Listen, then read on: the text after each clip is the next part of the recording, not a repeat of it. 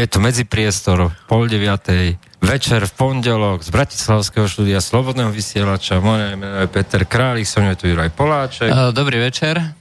Rekapitulácia týždňa. Tak začneme Sýriou. V tom sme doma. Ty počítaš už kilometre. Uh, akorát dneska som si pozeral uh, vlastne kilometre, uh, ktoré sú vzdialené uh, tej provincii Dara Zaur od, to, od tej obklúčenej, no, od toho obklúčeného mesta na východe Sýrie jednotky vládnych vojsk. Vzdušnou čiarou je to niečo cez 46 kilometrov a po ceste, keby teda išli po ceste, nejakých 65 kilometrov. No, hodne sa to priblížilo. Tu totiž vlastne dochádza k nejakému závodu, o to vlastne ani nie je tak, že kto obsadí či už Raku aj, alebo, alebo Dara Zaur, alebo e, tu sa vlastne jedná o strategické miesta e, z, z hľadiska nejakého budúceho usporiadania Sýrie a z hľadiska možnej budúcej prosperity tých jednotlivých regiónov, ktoré budú mať určité záujmy alebo e, sa budú chcieť e, osamostatniť. Už sme hovorili veľakrát, že záujmom Ameriky, aj to bolo vidno na tom, ako sú projektované tie nové americké základne.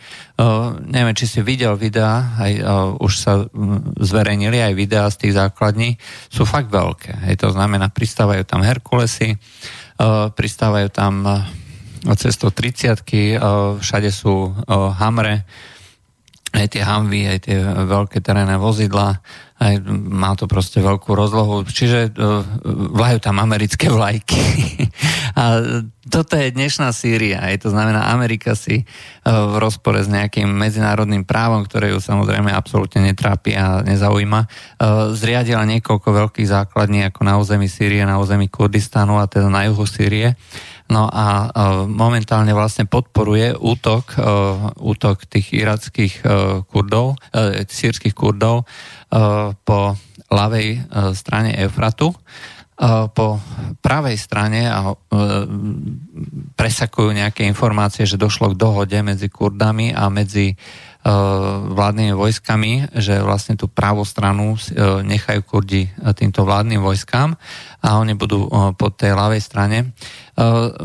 Almazdar News zverejnil rozhovor s jedným predstaviteľom tej nejakej policie, tých sírskych kurdov a ten práve tvrdí, že Raka ju absolútne nezaujíma. Hej. To je nezaujímavé, hej. ale čo ich v skutočnosti zaujíma je obsadiť pozíciu pri hraniciach s Irakom a obsadiť výdatné, výdatné ropné polia. Že to je vlastne pre budúce usporiadanie toho regiónu, čiže toho budúceho slobodného Kurdistanu, vlastne to podstatné, čo bude vlastne určovať, že či bude vlastne Kurdistan prežívať a či bude schopný nejakým spôsobom byť dôležitým hráčom, či už na tom ekonomickom alebo politickom poli.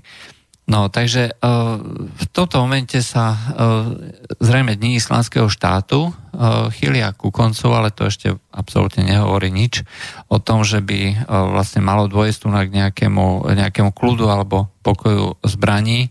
Aj napriek tomu, že ako sme minule hovorili, že na juhu Sýrie došlo k nejakej dohode E, dokonca k vyhosteniu e, niektorých militantných skupín, ktoré odmietali prestať bojovať proti, e, proti vládnym vojskám z priestorov amerických základní.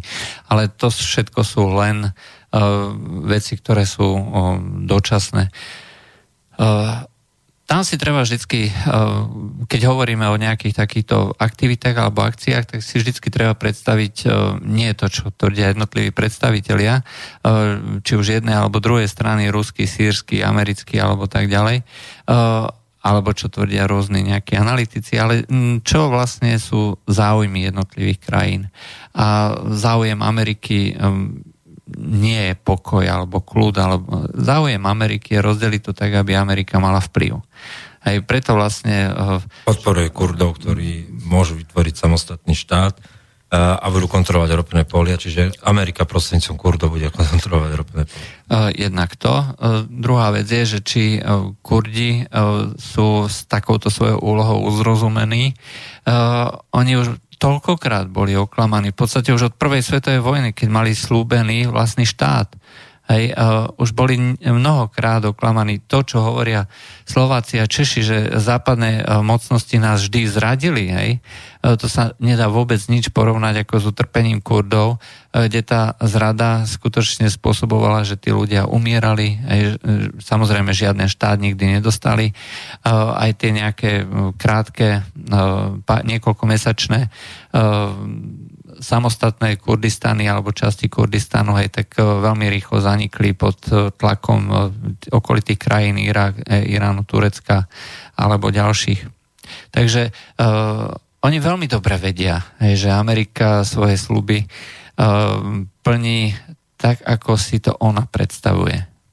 Hej, to znamená, že uh, Amerika postupuje presne v štýle a zmysle veľmoci, tak ako to svojho času povedal slávny Lord Palmerston, že my nemáme väčšných, väčšných spojencov ani trvalých nepriateľov. Naše záujmy sú trvalé a väčšné. A naša povinnosť je nasledovať alebo konať podľa týchto záujmov. Amerika robí presne to isté. A o tom je vlastne uh, aj tá uh, slávna, uh, slávny výrok. Neviem, kto to povedal, dokonca, či to nebol Castro, alebo že by nepriateľom Ameriky, že je, že je nebezpečné, ale že by spojencom, že je smrtiace. Aj, uh, taký Noriega alebo uh, ďalší, aj, že ktorí uh, sa hrdili tým, že pomáhajú Amerike a spolupracujú s Amerikou a podobne, tak jednoducho do určitého času vyhovovali, mohli robiť, čo chcú, potom nevyhovovali, už nemohli a Amerika s nimi zatočila, zavrela ich, zautočila, zabila. Uh, tak toto je. Je to um, nie ani morálne, ani nemorálne. Hej, je to amorálne. Je to mimo morálku. Hej, je to proste veľmocenská, veľmocenská politika. Takže každý, kto si myslí, že um, tieto všetky uh, záležitosti v Sýrii, že sa budú, eh, budú vlastne eh, dohadovať za nejakým diplomatickým stolom a že všetci sa dohodnú a že nakoniec to všetko skončí happy endom a ja budú oslavovať ako v tých rozprávkach, že tancujeme a držíme sa všetci za ruky. To je proste taká pekná fikcia, ktorá sa nikdy neuskutoční práve z toho dôvodu, že záujmy tých jednotlivých krajín sú proste také, že to proste nedovolia. Hej. Takže Amerika stále bude akože uh, rozbíjať tento región, lebo to je v jej záujme, to je jej záujem. A pokiaľ uh, bude v jej záujme urobiť uh, nejak, nejakú stabilnú, uh, stabilný región, stabilnú politiku, no tak uh, vznikne stabilný región. Aj, uh, ide len vlastne o to, že pokiaľ by tam skutočne stabilita nejaká vznikla, uh, tak by to poukazovalo vlastne na uh, povedzme, slabosť Ameriky presadiť uh, svoje záujmy. Už aj z tohto dôvodu uh, nie je možné, aby Amerika dopustila aj nejakú, nejakú stabilitu, stabilnú vládu. No, takže... Tak e, prepoluje svoju podporu islamskému štátu na Kurdov. Uh, isté, a tak ako uh, islamský štát uh, dneska Ako vie, projekt Klínu ne, nebolo proste funkčný. Ehm, respektíve bol funkčný do určitej miery alebo do určitej doby a potom prestal byť funkčný. To znamená, že uh, tie zbranie, ktoré sme vám dodali, hoši, sme radi, že ste si s nimi zastriali, ale teraz si zastrielame my. Hej? A to je asi takáto politika. Takže uh, v tej Syrii, ako hovorím, dôjde zrejme k oslobodeniu takých najvýznamnejších e, častí, e, hlavne teda okolo rieky Eufratu e, a tam teda po tej pravej časti, či do toho vnútrozemia, tam to zrejme obsadia až smerom ku hranici sírske vojska. Ja postupne ako sa budú snažiť vytlačiť ten islamský štát. Celá tá Sýria to sú púšte, ale bohužiaľ púšte, ktoré obsahujú ropné polia. Hej, takže to vlastne bol dôvod, prečo islamský štát e, sa tak hrozne dlho držal hej, a mal také príjmy. Hej. Niekedy sa hovorilo, že dokonca, že, má, e, že to sú miliardové príjmy, hej, že má tento islamský štát v dolároch samozrejme, nie v nejakých podivných menách, aj, ktoré sú bezvýznamné, ale jednoducho tie príjmy boli reálne a aj tí bojovníci, ktorí tam bojovali ako v, te, v tej Sýrii, aj, lebo z celej Európy, koľko tam išlo? Nejakých 7 tisíc ľudí, alebo koľko? Náborové centra vo Francúzsku. No, asi tak. Aj, tak uh, tí ľudia tam samozrejme išli akože z presvedčenia, dokonca tí miestni Arabi tvrdili, že práve títo islamisti sú najkrutejší, najhorší, najfanatickejší. Uh, ale zároveň dostávali žolt. Hej? A v rámci toho žoldu aj tak uh, dostávali to všetci. Hej? Dostávali to ľudia platení Turkami. Mladé Nemky robili morálnu políciu islamského štátu. no, uh, takže uh, keď došli peniaze islamskému štátu, tak vlastne sa stratila aj podpora. Dovtedy, kým mali peniaze, tak to boli tie slávne okamihy uh, amerického výcviku, že čo dali 500 miliónov na výcvik niekoľkých stovák, hej, a nakoniec... No, dostali... Mali siedmých a to z toho piati prešli k islamského štátu a dvaja sa stratili.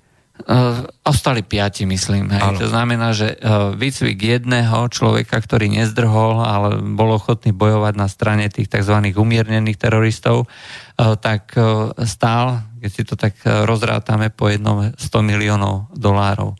Uh, pretože každý sa zrejme potreboval na tom nejakým spôsobom nabaliť. Si aj tiež potrebuje nejaké fondy. no a uh, v konečnom dôsledku uh, aj tak na tom bojovom poli e, rozhodovala vždy nejaká prestíž aj tých nejakých veliteľov a samozrejme žolt. Hej. To znamená, že jedno koľko dali tých Americ- Američania do toho výcviku, alebo teda hovorili, že dali. E, dôležité je, koľko vlastne oni dostali a tam stačilo proste o pár desiatok dolárov dať viacej a išiel bojovať a to aj poukazuje vlastne na to, že nikdy nebol rozdiel medzi tými ozbrojenými skupinami, či to bol islamský štát, Al-Qaida alebo tzv. umiernená opozícia, e, v očiach a hľadisku tých jednotlivých e, ľudí, či už tých, ktorých zabíjali, alebo tí, ktorí bojovali, to bolo jedno. Hej. Proste to boli všetko uh, islamistické skupiny rôzneho pomenovania, ktoré sa odlišovali len svojimi vlajkami a svojimi pomenovaniami, ale v princípe robili všetci to isté. Takisto zabíjali nevinných, takisto popravovali, takisto kameňovali ženy. Hej, proste islamista ako islamista. Len proste niekto mal uh, turecké zbranie z Turecka, niekto z Kataru, niekto z Sávskej Arábie, niekto priamo uh, z Lengli, aj, aj z Výcik, podaktorí aj z Bulharska a podobných uh, krajín ako Slovensko. no a uh, v konečnom dôsledku to vlastne, čo postihlo Sýriu, tak e, to bol e, úplný a totálny e, rozvrat, umierali nevinní ľudia. A to, čo vlastne dneska na tých územiach, ktoré obsadil islamský štát a ktoré teda už akože oslobodzuje, Amerika, tak zase trpia len nevinní ľudia. Aj teraz je zase koaličné vojska, bombardovali nemocnicu, um, tak nereportovali to biele príroby, tak neviem, či to vôbec je pravda. to je známy príbeh z Alepa, aj pripomenieme poslucháčom.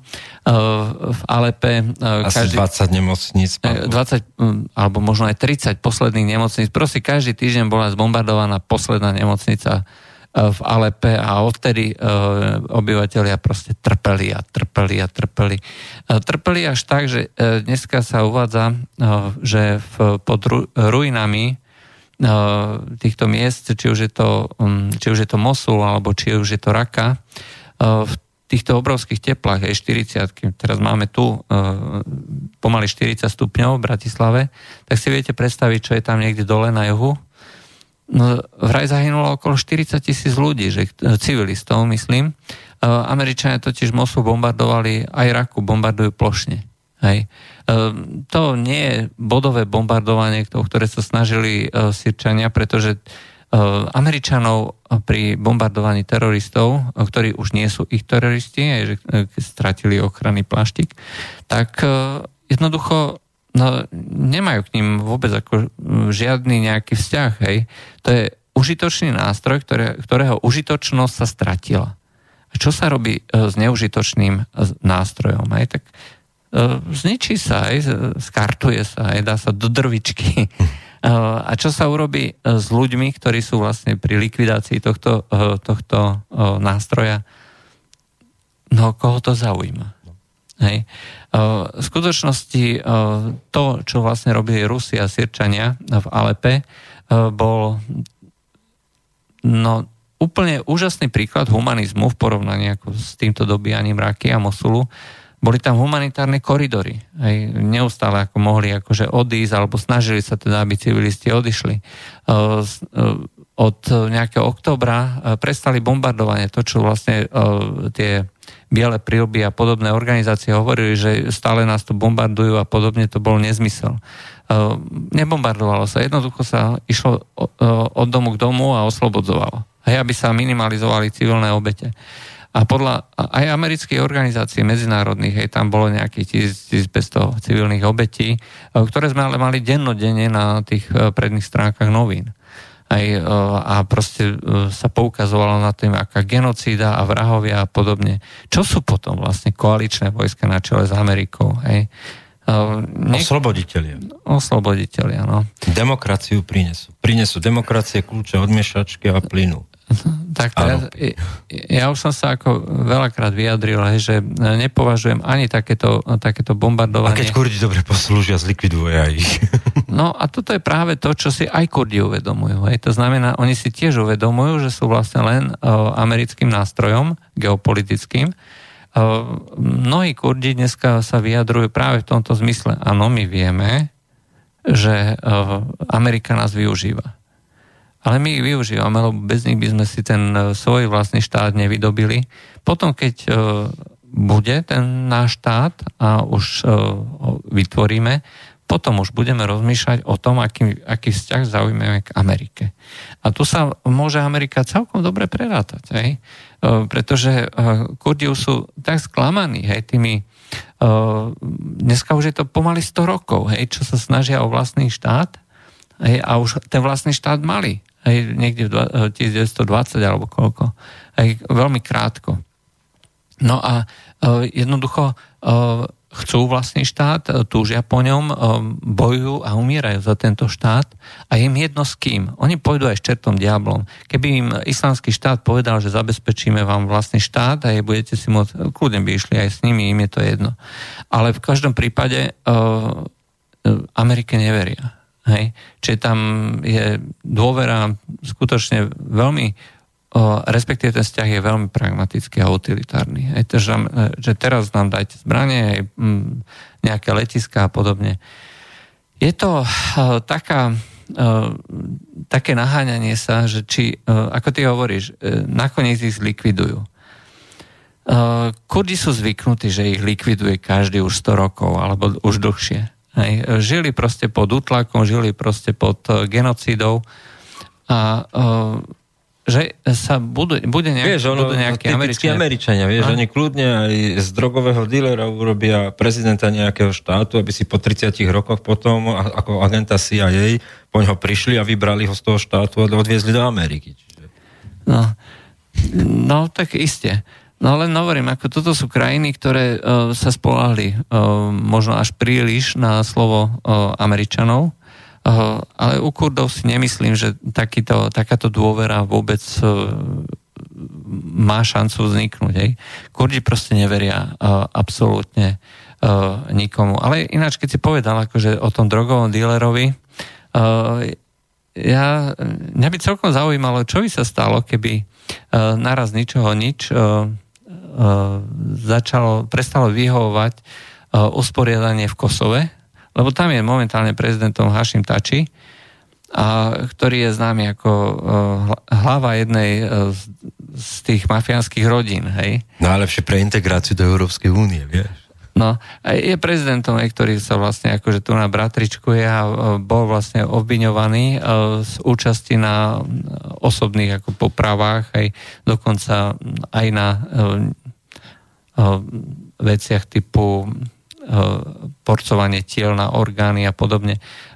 Samozrejme dôkazy nie sú, ale tie tajné služby majú proste nejaké záznamy hej, a tie záznamy hovorili, že my ako Západ a Európa použijeme vlastne kohokoľvek. Nám je skutočne srdečne jedno, či je ten dotyčný nacista, či je ten dotyčný mafián, či je ten dotyčný islamista. Alebo ťažký alkoholik, ktorý ešte predtým predával čokoládu do rozka, aby zápetí. je nám to srdečne jedno.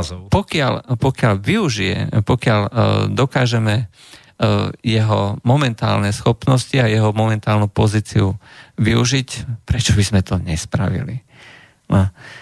no. To, to bola vlastne Syria, ale tak troška sme prešli uh, vlastne letom svetom aj uh, nejakú európsku politiku.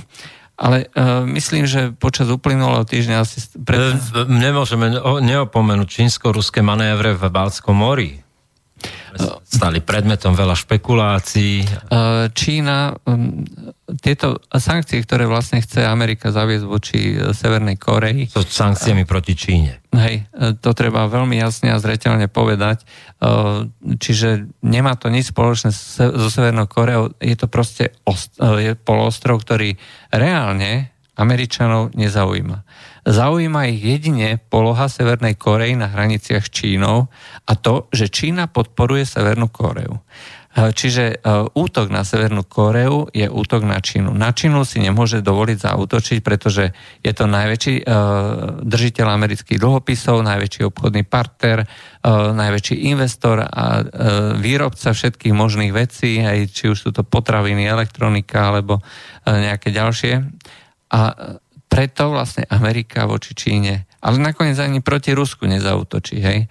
Budú tam nejaké tie... Uh, tie proxy vojny. Proxy vojny. Tak ako je proxy vojna voči Rusku uh, Ukrajina, Ukrajina, Sýria. Hej, Ukrajina a Sýria, tak bude uh, treba Severná Kórea. Hej, takže niečo sa, niečo sa tam uh, vyrobí. Donald Trump teraz už povedal, že, uh, že Severná Kórea uh, so Severnou Koreou by bolo veľmi jednoduché urobiť poriadok. A to robí tá zlá Čína, aj ktorej predchodco, moji predchodcovia dovolili zarábať miliardy dolárov a keby chcela tá Čína, tak si urobí poriadok so Severnou Koreou na zavolanie telefónu pomaly, hej, tak asi takýmto spôsobom uh, uvažuje. To znamená hovoriť o tom, že Severná Korea je nejaký uh, štát, ktorý je pre Ameriku sám o sebe zaujímavý, uh, je len sypanie si piesku do očí. Hej. Takže toto bude zaujímavé sledovať, ako sa bude vyvíjať vzťah Ameriky voči Severnej Koreji, hej, v zátvorke v Číne. Čiže e, Čína na to reaguje tak, ako si povedal. E, ešte predtým boli manévre s Iránom v Perskom zálive. Teraz sú manévre s Ruskom v Balskom mori. No vytvára sa ten trojholník Irán, Rusko, Čína. Irán e, je miestom, kde Čína e, mohutne investuje, dokonca má byť vlastne jedným e, z konečných bodov tej novej hodvábnej cesty a vlastne odtiaľ, zase ako Bartrom, berie ropu. Hej. Čiže investuje tam a vlastne za investície vlastne berie, berie od Iránu ropu a možno v budúcnosti aj zemný plyn. Už sme povedali, že Čína nechce rozvíjať ako s Ruskom spoluprácu, čo sa týka uh, ťažby a teda ťažby nie, ale uh, priamej dopravy plynovodmi. Hej, čiže chce sa orientovať vlastne na dopravu uh, toho skvapalneného zemného plynu a tam si vlastne chce vyberať rôznych, uh, rôznych partnerov. Jeden z nich bude aj Irán.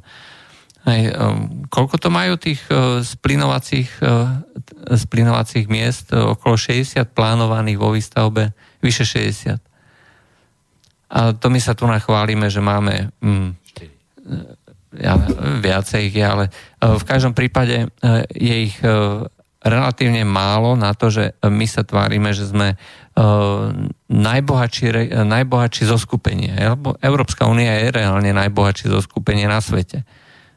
Ale my sme doteraz boli spokojní s tým ruským plynom, aj, takže práve kvôli tomu Ehm, práve kvôli tomu ehm, sme nepotrebovali, alebo v Európe sme nepocitovali ehm, potrebu budovať takéto, takéto terminály aj na príjem skvapalneného zemného plynu. Lebo tam do západnej Európy najviac dodával, dodával Norsko. Aj Rusko, bolo, Rusko s Norskom sa tak preťahujú. Hej? No a v konečnom dôsledku, ak dôjde k tým sankciám, no bude to pre Európu ako dosť zlé. Hej? Pretože bude sa musieť orientovať aj na tieto, na tieto zdroje iné a nemáme na to kapacity. no, rusko-čínske e, e, manévre v Balskom mori, e, Vasily Kašin, politolog z Ruskej akadémie vied, e, hovorí, že to je také akože vypozorňovanie, alebo upozorňovanie, tak, takéto snaha o protiváhu boli predtým v Juhočenskom 2015 mori. E, spolu s Ruskom. Spolu s Ruskom, vždy na pokraji tých konfliktných zón. Alebo tam, kde na to demonstruje svoju silu. A Západ. Tie cvičenia. Čiže odpovedou je vždy spoločné cvičenie. Teraz bolo v tom Bálskom mori, kde, e, kde zvyšuje prítomnosť na to v po baltských krajinách. Dezinterpretácia toho cvičenia, ktoré bolo ohlásené na dohľad a otvorené na pozeranie každému, tak vlastne dezinterpretácia je, že Rusko proste zvyšuje svoju prítomnosť v Kaliningrade. Pozor, Rusi žijú v Rusku. Kaliningrad e, je ako súčasť Ruska, to treba tiež povedať, ale e, nemá e, hranice s Ruskom. Hej. Čiže z jednej strany je Litva, z druhej strany je Polsko. Je to proste taký, taký trojuholník ako sadený, alebo teda časť územia. Ale faktom je, že tieto všetky cvičenia, čisto cvičenia NATO alebo cvičenia Ruska, oni sú vždy ohlásené, sú tam vždy samozrejme pozorovatelia aj v rámci tých nejakých uh, medzinárodných dohôd, uh, ale je to súčasť propagandy, čiže ruské cvičenie je vždycky agresivita a naopak cvičenie NATO je vždycky agresivita v ruskej tlači. Aj, na to si proste treba zvyknúť. Aj, propaganda, propaganda je väčšiná a to, čo sa z jednej strany ako javí ako oprávnený krok alebo oprávnený, e, oprávnené konanie, z druhej strany sa môže e, vykladať e, ako agresia, agresia agresivita. V každom prípade... No, Kisko poradca nám to vysvetlil veľmi dobre dneska. No, však to som práve chcel povedať. Kisko poradca, aspoň vidno, ako Kiska nemá vlastný názor. Hej? Kiska nemá nič. Kiska je len obal je nádoba, hej, proste niečo sa do nej vloží a... Aj to vyjde po, poškodenej kvalite zvon. vyjde, vyjde to proste v nejakej, v nejakej forme von. Ale dôležité je... Zle emuluje kuska.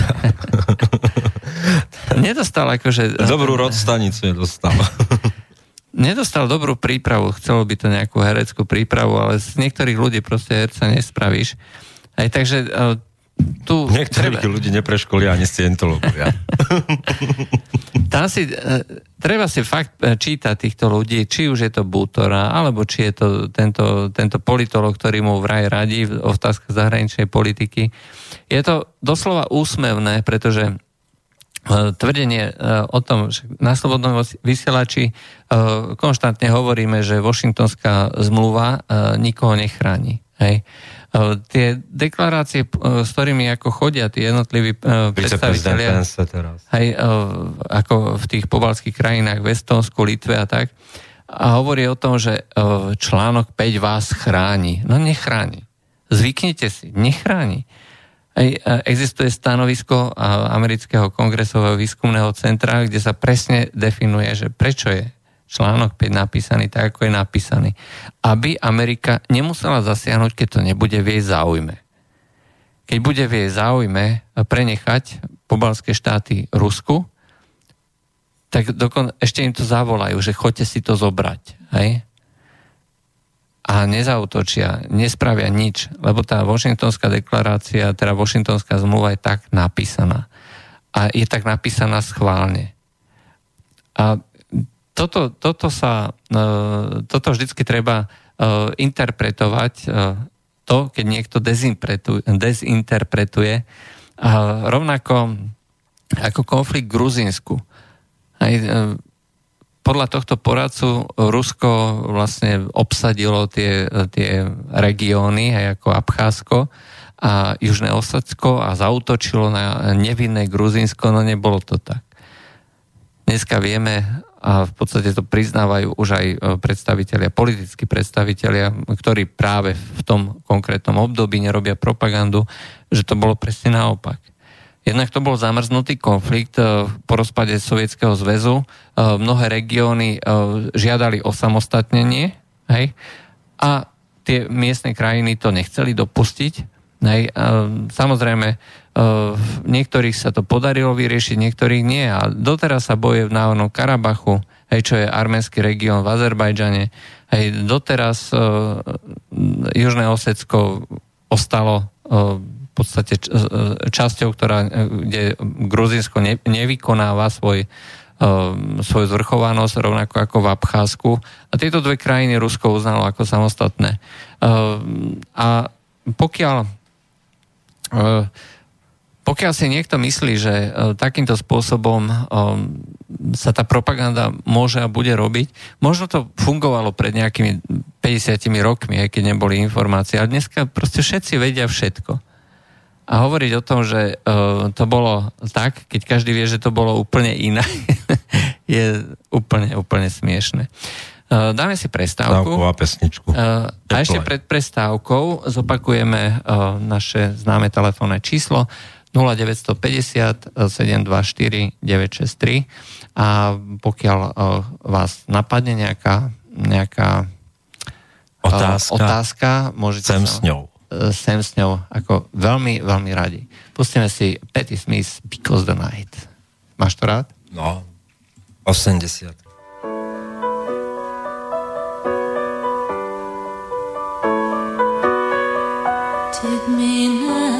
Baby, here as I am. Pull me close, try and understand. Desire is hunger, is the fire I breathe. Love is a banquet on which we feed.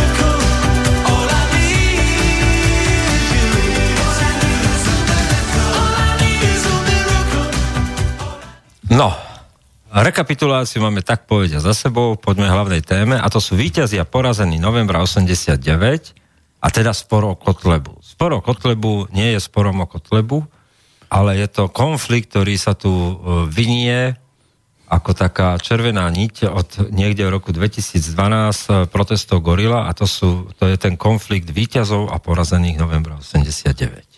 Mm, výťazí, treba ich zadefinovať, aby sme boli...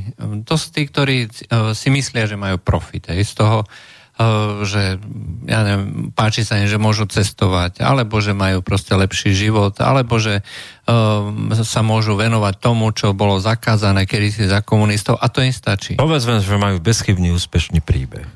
Áno, majú príbeh, ktorý buď je nejaký neutrálny, alebo minimálne aspoň alebo je teda pozitívny. Ale potom je tu na veľká skupina ľudí, ktorí sú jednoducho ako keby odhodení na okraj. Aj to znamená, nie sú identifikovaní ani s tou politikou, nie sú identifikovaní ani s tými uh, úspechmi takzvanými. Uh, nemajú, dajme tomu, peniaze na to, aby mohli cestovať. Um, nemajú školy, nemajú... Uh, sú uzavretí v hľadových dolinách. No, trebárs, ale uh, je to príbeh aj uh, ľudí vo veľkomestách, ktorí proste ostali niekde na pokraji spoločnosti a jediné, uh, čo ich dneska živí, aj tak to je vlastne dokladanie regálov niekde v Tesku alebo v Lidli, alebo proste nejaká manuálna práca, aj nejaký skladník niekde. A mali očakávania možno nejaké, nejaké iné. Mali iné túžby.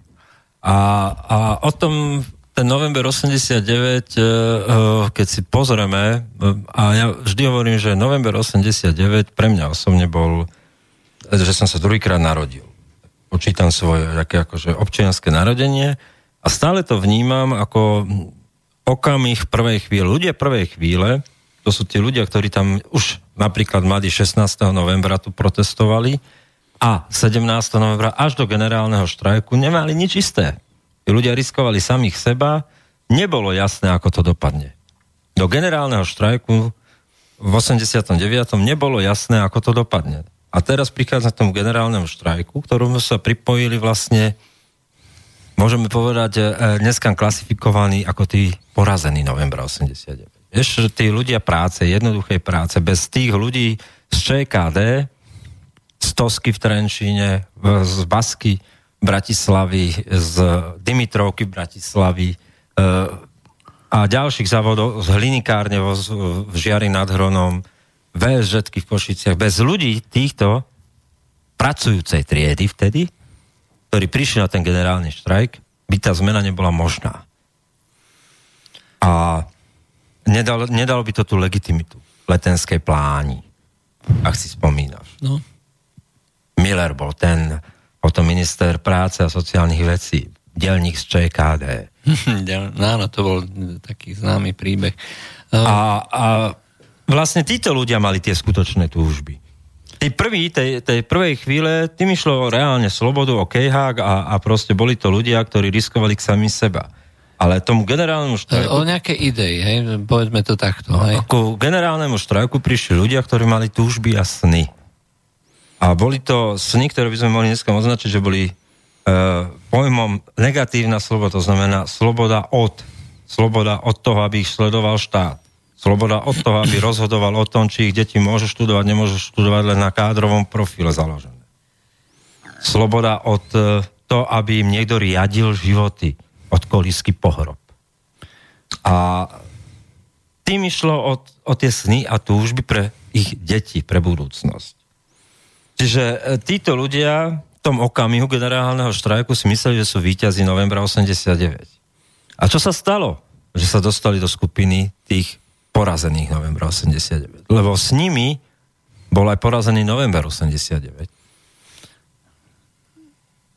No, bohužiaľ, ako toto je uh, smutná pravda, že pre mnohých ľudí uh, tá uh, revolúcia neprinesla to, čo uh, očakávali aj tie sny a túžby. A mm, minimálne tie výsledky posledných volieb, kde sa... No to není o posledných voľbách, vieš, ja si zoberiem príbeh mojich rodičov. Keď, a, na... Ja viem, len som chcel povedať Hej. iné, že ten príbeh posledných volieb jasne ukázal, že tí ľudia sú fakt sklamaní tým tou nejakou protest, tou, tým nevypočutím, hej, že oslovovali ich protestné témy, ktorých sa chytili smeráci a saskári, hej, akože my tu chceme rozhodovať o tom, kto bude žiť. Hej, niekto iný by za nás nemal rozhodovať. A keď niekto povedal, fajn, my tu neprinesieme žiadnych migrantov, žiadnych moslimov, bude to všetko tak ako doteraz, volili ich. A takisto volili protestné uh, strany, hej, na protest. Hej. Áno, ideme uh, za Kotlebom, ideme za Smerodina. Pretože to boli jasné, akože dramaticky protestné hlasy, hej, ukazovali že to, čo nám slubovali hej, 20 rokov a nesplnilo sa, tak tu je aspoň nejaká malá šanca, nejaké, nejaká nádej. A takže práve tieto posledné voľby si myslím, že tak uh, troška poukázali na to, že kam, akým spôsobom vlastne to tí ľudia vnímajú dnes. Hej, no a to, ale na pozadí toto je tá koncovka toho príbehu. No však áno. A ten príbeh, ja to budem dokumentovať na mojich rodičov. Moji rodičia obaja robili v konštrukte, čo bol vývojársky, výskumný vojenský podnik, veľmi exkluzívny v tom zmysle, že s mnohými nápadmi a patentami a zakladali ho Čechy, Češi na Slovensku v 50. rokoch a, a vlastne oni boli tí, ktorí boli ja som ako, ako školák išiel ten človek akože prvej chvíle a učiteľka moja volala našim, že nech, nech tam nechodí, lebo si zničí život. To bolo 18. novembra. V Trenčine prvá vlečka s radičom a skrúcaným. A stála tam a, a boli tam oni.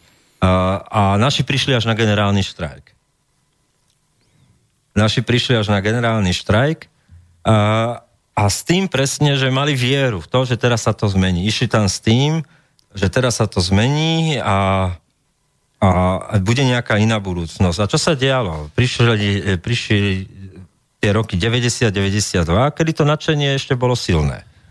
Na pozadí ale sa vynul ten, ten zachladený nacionalistický spor, alebo teda to národné uvedomenie Slovenska, ale stále to ešte bolo fajn. Tá sloboda bola skutočne reálna, uh, silná. A potom prišiel mečiarizmus rozkrádanie podnikov. Pred očami mojich rodičov bola rozkradnuté tie podniky a, a pred očami mnohých iných rodičov, rovesníkov mojich, boli ich podniky, ktoré pracovali 30-40 rokov, rozkradnuté do tla. Mečiarovskými privatizérmi. O, a cez tie známe o, rôzne banky, že Istrobanka. Istrobanka. Hej, to, to boli Ináč z Istrobankou sa vie, že ako celkom pekný príbeh, neviem, či si ešte pamätáš, Andrej Kiska dostal pôžičku a tiež sú tam podivné. A písalo ten lebo... trend roku 2007-2009, že Aj... Andrej Kiska, a teda Bystri Kiska, ten klan Kiskovcov, boli na úrovni okresných privatizérov HZDS. No presne tak, akože levodské strojárne, ja, Bučina zvolen. A tak ďalej. 100 miliónov nedoplatkov na daniach a podobné veci. Uh, no, ale tak to je len tak na okraj. To je na okraj. A teraz tí ľudia toto videli. Proste. Potom prišiel Zurinda. Uh, a oni prišli v 84% účasti vo voľbách, 98. tým voľbám a opäť verili, že sa to zlepší. A ono to tak ešte aj vyzeralo, že že tá prvá vláda Zurindová to tak nejak dávala do poriadku, druhá prišla s, ro- s reformami, ktoré v polovici hracieho času opustila a už len udržiavala moc aj za pomoci piatich poslancov HZDS kúpených. kúpených. A, a, a zrazu, zrazu sa uh, slovenský plinárenský podnik predal, slovenské elektrárne sa predali a, a všetko sa to tak nejak predávalo. Ale tí, tí, tí Radičová zle vypočítala dôchodky, lebo tam zaviedla zásluhovosť. To sú tí starodôchodcovia, ktorých teraz musíme riešiť. A, a tak sa na to pozerali a stále ešte tak verili, že nejak to bude dobré. Ľudia v tom čase, ktoré mali 50 hej, a išli, mali tesne pred dôchodkom. No a potom v 2006, keď nastúpil Mečia, tak si povedali, radšej ideme e, Fico a s Mečiarom a Slotom, si radšej povedali, mnohí ideme radšej do predčasného dôchodku. To bol môj otec napríklad. Že, sa, že to zaklincuje a odchádza. A aby mal tú istotu aspoň toho dôchodku, už ho nebavilo to. Lebo z vedúceho nejakého proste e, postu sa dostal až na e, vrátnika. nepohodlne. A ďaká tým režimom, ktoré prešli tak. A teraz e, títo ľudia, im zostal v očiach už iba strach, akože, že aby si mal nejakú robotu, aspoň nejaký príjem, veľa toho nehovor, aby si si nepokazil kariéru. A t- vlastne zostala obava o budúcnosť. Z nádejí a stúžie pre budúcnosť zostali len obava o budúcnosť. Ale to sa už prenáša aj do tých mladých, e, do detí týchto ľudí, pretože tu už popri nich e, vyrastá e, ďalšia generácia, ktorá už dneska má právo voliť, aj zaklada no, si vlastne to život. chcem povedať, že my generácia 40 a ešte možno po tú 35 dole, tak ešte sme boli ako takí rebeli a boli sme takí, že nám o niečo išlo a niekedy sme dokázali ešte riskovať samých seba. Niekedy, niektorí z nás to robíme dodnes. občas máme príjem, občas nie. 100. Ale e, tá mladá generácia, ktorá prišla, tak tá už sa našla, e, tá už proste bola vymodelovaná do situácie 35 a nižšie, nároky. A aké si takéto pri, pri, privátne vydrbanectvo so všetkým. Ja s tým vydrbem, odrbem každého. Až nakoniec odrbu vo finále samých seba. Ale to je presne ten model. A tak sa nám tu ešte roz, e, rozstrihli také tie nožnice generačne, že kým tí ľudia dneska, čo mali tých 2006 50 ako 40 išli so snami a túžbami, že tú druhú polovicu života budú konečne si plniť tie túžby a sny a v slobode na toho novembra 89. Dnešní 70 ktorí ešte majú v sebe nejaké hodnoty a dokážu sa postarať aj o vlastných rodičov, že s nimi proste dokážu existovať byte, tak sa roztvorujú nožnice, kde tí mladí dneska sú hodnotovo úplne niekde inde, tých starých nenávidia, lebo lebo reprezentujú niečo konzervatívne a niečo, čo nie je moderné a historické a, a te, neprogresívne. A máme tu roztvorené tie nožnice, to je prvá vec. A tí mladí dneska ti kľudne povedia, že, že e, cieľom toho, že sú na vysokej škole, nie je to, že robia vysokú školu, ale prestravovať sa do 30 nejak. No, mama hotel je ich cieľ, hej, to ano. znamená žiadne túžby. Žijú si svoj život niekde zavretý v sociálnych bublinách, v sociálnych sieťach, uh, v online hrách a to je v podstate jediné, čo ich uh, zaujíma. Uh, nečítajú noviny, nečítajú knihy, nepozerajú, uh, nepozerajú už dneska televíziu. Ako sme to sa mi stalo v roku 2011 v Bratislave, som s jedným vysokoškolákom býval na priváte a som si dve hodiny čítal, tak akože knihu tak za svojou sestrou sa chodili pozerať na mňa cez škáru dverovú a hovorili asi tento dialog. Čo robí? Číta si knihu. A koľko? Už 3 hodiny. Čo sa mu stalo?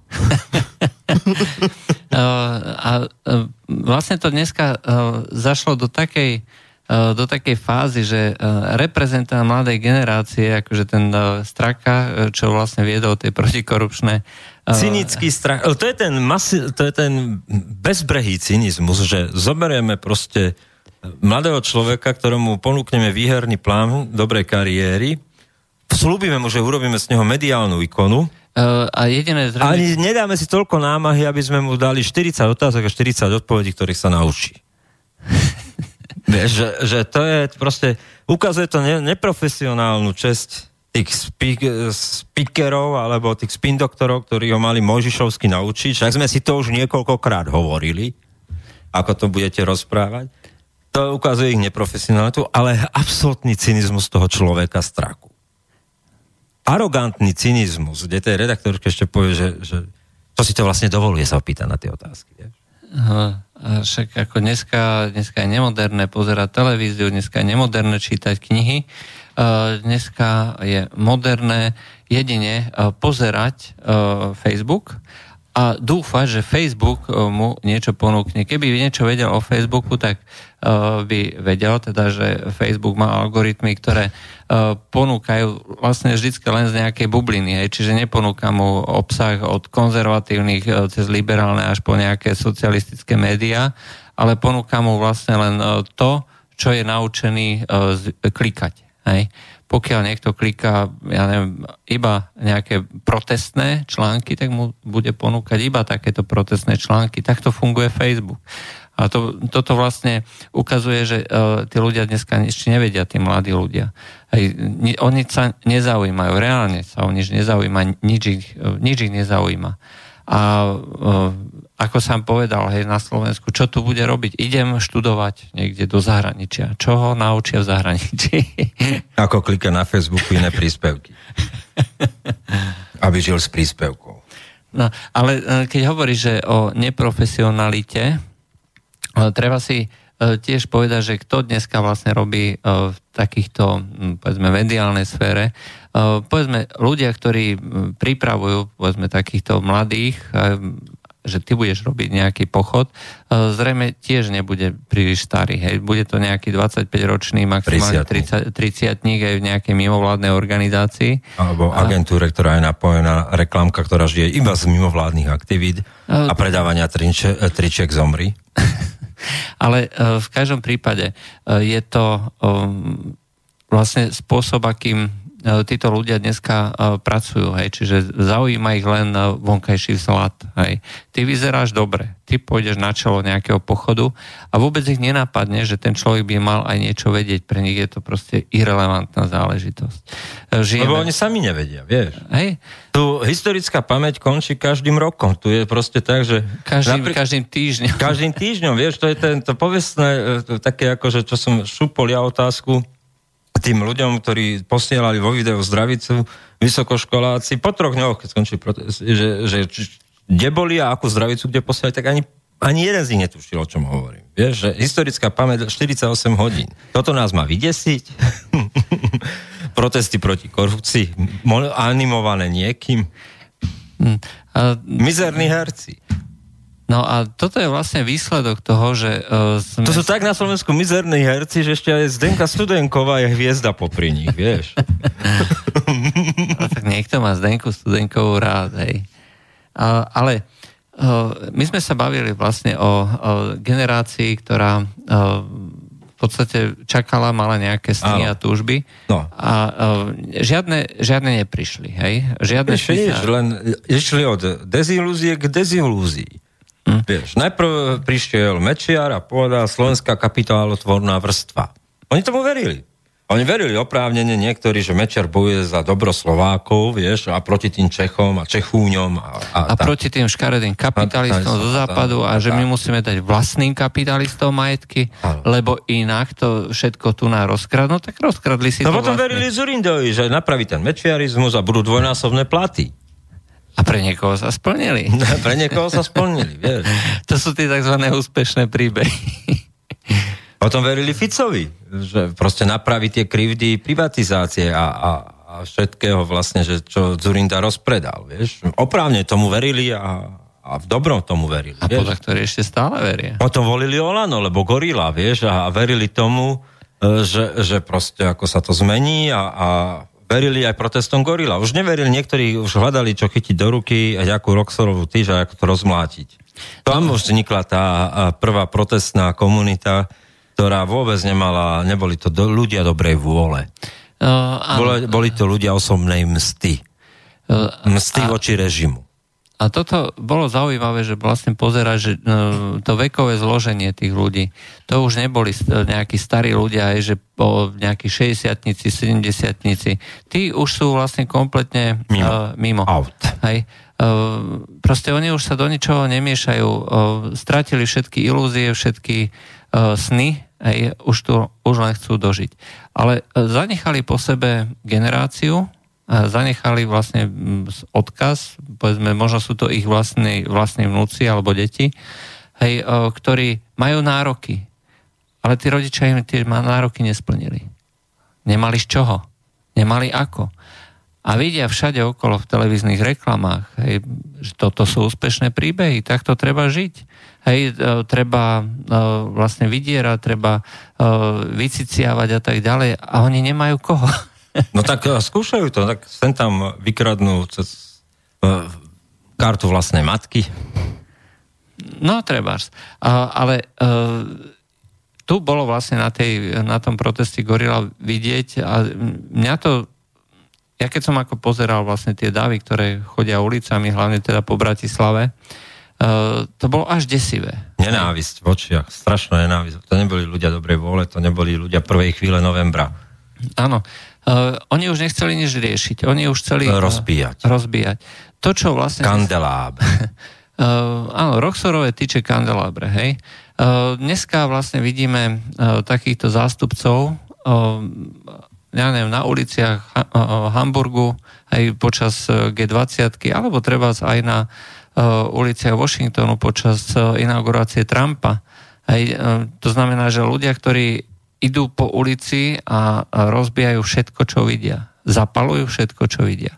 Je im jedno, že či je to uh, obchod nejakého uh, chudáka alebo nejakého aktivistu, alebo proste im to je jedno. Chcú zničiť, chcú rozbíjať, chcú podľa ktorých možno už aj zabíjať. A uh, toto, toto sú výsledky vlastne toho, čo vlastne po tých po tom novembri 89 zažíva a nie malá časť ľudí. Hej. Dneska sa to dá označiť, keď to berieme len podľa ľudí, ktorí hlasovali za Kotlebu a za sme rodina, ak ich teda označíme, že časť z nich mohla byť aj takto orientovaná, tak 5, možno 10% ľudí, možno aj 20%, ak zahrnieme aj ľudí, ktorí nehlasovali. No máme tu 20% protestnú komunitu, vieš, ale sranda je, že ona sa radikalizovala. Uh, 2012 bol ten spínač, to bola gorila a potom prišiel Matovič s kandelábrami, pôjdeš do basy, zavreme ten, ten radikálny slovník. Hej, uh, na pôde parlamentu v priamom prenose, prenose hej, hej. Uh, proste, kde sa uh, s prepačím na plnú hubu vlastne uh, hovorí uh, na povedzme, vážené osobnosti politického verejného života, je, že ty si, e, ty si taký alebo uh, onaký. A no a Matovičov vulgárny slovník to posunul k radikálnejším zoskupeniam, pretože nedodal, lebo keď chcel napísať, že sú i Paris, tak napísal Paris Hilton, tak to pochopil celé. No a uh, ten radikálny proste míček, alebo tá loptička presunula k Smerodina a Kotlebom. Ale on im vydlážil tú cestu, lebo radikálna, radikálna protestná skupina alebo protestná komunita vždy, vždy chce viac. Má ešte väčšie nároky proste radikálnejšieho slovníka. No a kým uh, Matovič sa normalizoval Lipšicom, tak vlastne oni sa posunuli ku Kolárovi a ku Kotlebovi. A tak vznikla 20-percentná komunita protestná na Slovensku. No, ak dneska povieme, že teda Kolára a Kotleba majú uh, dokopy, je to rôzne, hej. 15 až 20 povedzme tak. No, tých 10 až po 20 hej, tie, tie prieskumy sú rôzne. Ale tak, dobre, tak na tých 10% určite, hej, dokopy. A 20% možno. Uh, kam sa to ale posunie? No, uh, kritická masa nespokojných voličov protestných sa bude zvyšovať dneska ďalším spínačom bude to, že e, e, mnohí verili, že Fico naozaj neuhne imigrantom a dneska ohlásených 60. Pardon, 60. A ďalší budú. Nebudú to už môcť vedieť lepšie a lepšie maskovať. E, to už sa nedá. Hoci takto, skončila ináč tá zmluva s Rakúskom, na základe ktoré sme v Gabčíkove prenajímali týchto migrantov Hej, čiže ubytovali sme to a tvarili sme sa teda, že uh, to sú Rakúsky. Ako oni boli ako formálne Rakúsky, ale boli u nás, tak uh, Rakúšania si ich uh, majú už dosť... Je zavretý vlastne ten príliv, takže oni už všetkých vybavili, tak všetkých si potom zobrali, zobrali naspäť.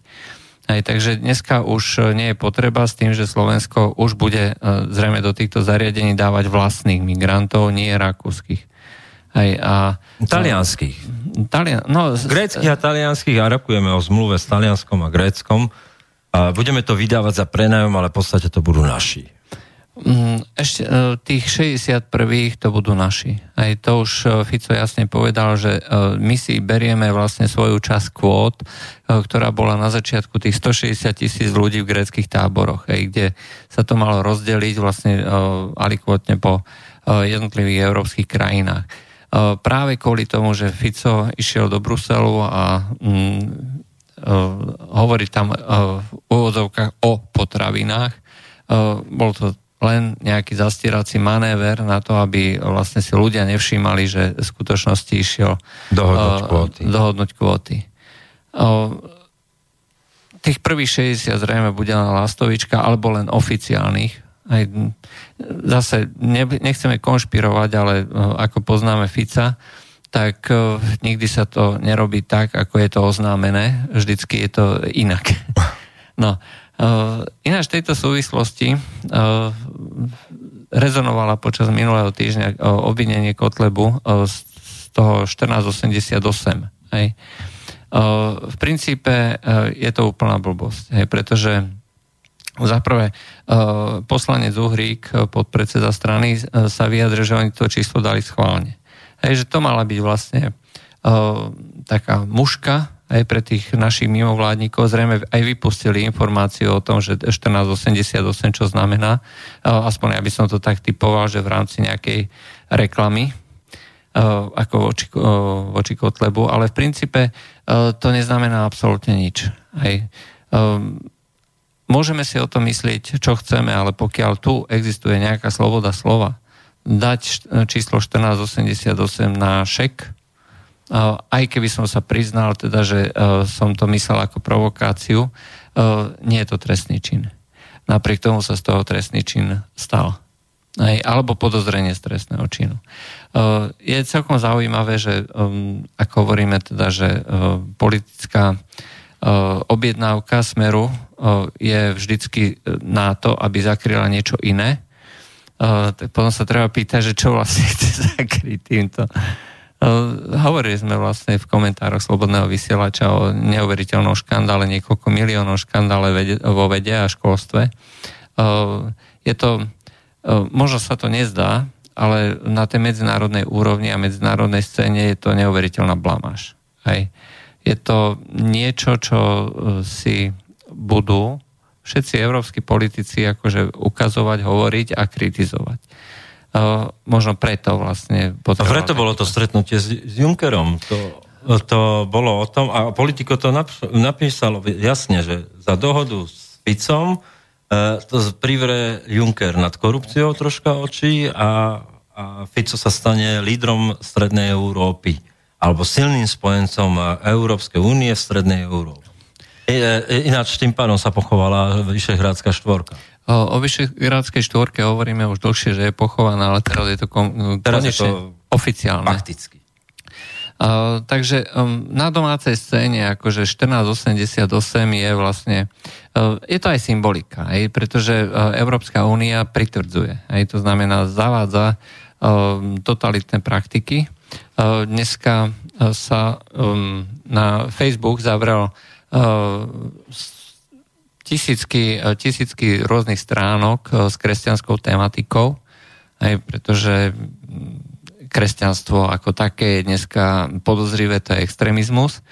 Aj, momentálne sa dneska v Nemecku zatýkajú ľudia aj za nejaké tzv. hate speech, aj nenávisné reči. A uh, toto je presne v tom trende, ale zároveň je to aj možno na zakrytie práve takýchto rôznych korupčných praktík. FISA sa spolieha evidentne, že títo ľudia, ktorých s prepačením nasiera každý deň, že budú stále v tej polohe ako neutrálnych. Hej, to znamená, nepôjdu voliť, pretože už vidia, že nič sa nemení v tých voľbách. A tým pádom vlastne nebudú mať koho voliť, ak treba z Kotlebu vyhodí. Budú voliť Smerodina. Pre mnohých Eh, je eh, kolár neakceptovateľný. Je to proste len človek s veľkou hubou a s veľkými, neviem čo, ešte nie, nie 10 hodín. Takže nebudú mať koho voliť, takže ostanú.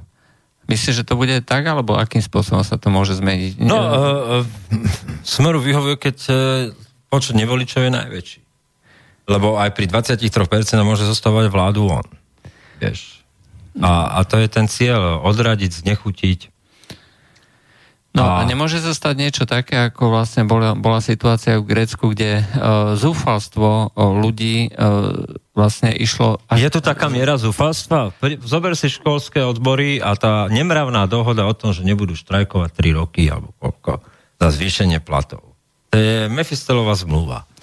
Mm, to znamená, že tu uh, Slovensko si žije uh, veľmi dobre. Hej, povedzme si, aj keď sa to možno nezdá, Slovensko si fakt žije dobre. Hej, je, životná úroveň je taká, že nikto neumiera od hladu. Hej. Pokiaľ... Um... Vieš, ešte aj ty na tom východnom Slovensku, no tak dobre, tak má 305 uh, alebo 360 eur ako šička, manžel má nejakých, ja neviem, 400 eur nejakej proste firme, na fuškách niekde si porobí 2 kila, Uh, ona uh, podojí krávku, zasadí niečo na záhrade, proste nejak to skombinujú a, a stále nejak dobre prežijú. Keď je najhoršie, tak manžel ide na dva týždne do Nemecka ako stavbár a donese tisíc eur. Aj to ne, nelegálnych. To znamená, Nepriznaných. Že, ale a, Môže teda nejaká takáto generácia, stratená generácia, generácia nahnevaných, generácia protestných ovplyvniť politiku, politickú situáciu? A môže, keď sa bude integrovať. Keď e, proste nebude to len plán na sratosti v vozovkách, ale bude to plán aj rekonštrukcie toho štátu. No dobre, ale uh, ľudia z ulice predsa takéto čo si nevedia.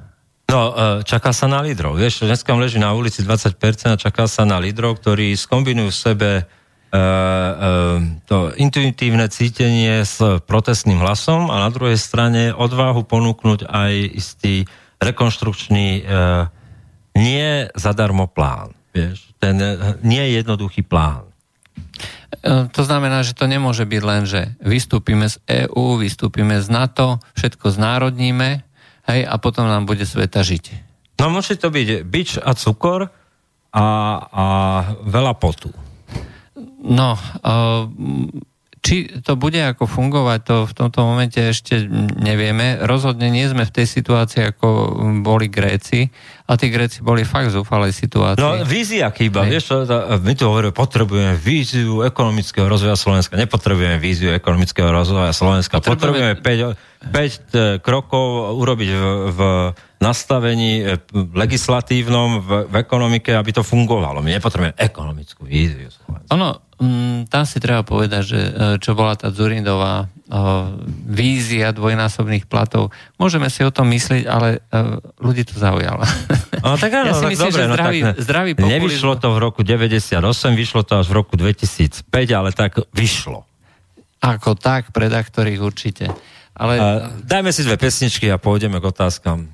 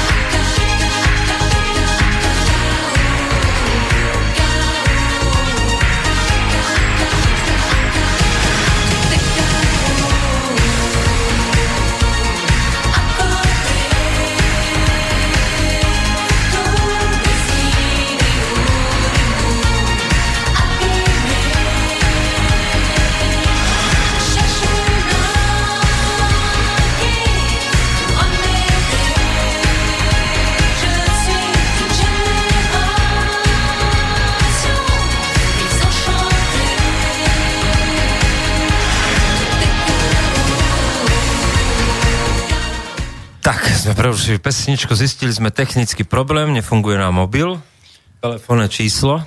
Takže bohužiaľ, e, pokiaľ máte nejakú otázku, tak e, nedá sa zavolať, e, dá sa vlastne len napísať mail na studiozavinač slobodnyvysielač.sk. To, bol, to bola hneď otázka. prvá otázka, že či máme zapnutý telefón. Zodpovedali sme ju. Dobre. Uh, diskusná relácia s Havranom. Uh, Hrnko, uh, poslanec, uh, sa uh, vyjadril... Grajciarová komédia. Že Grajciarová komédia. Aký máš na to názor?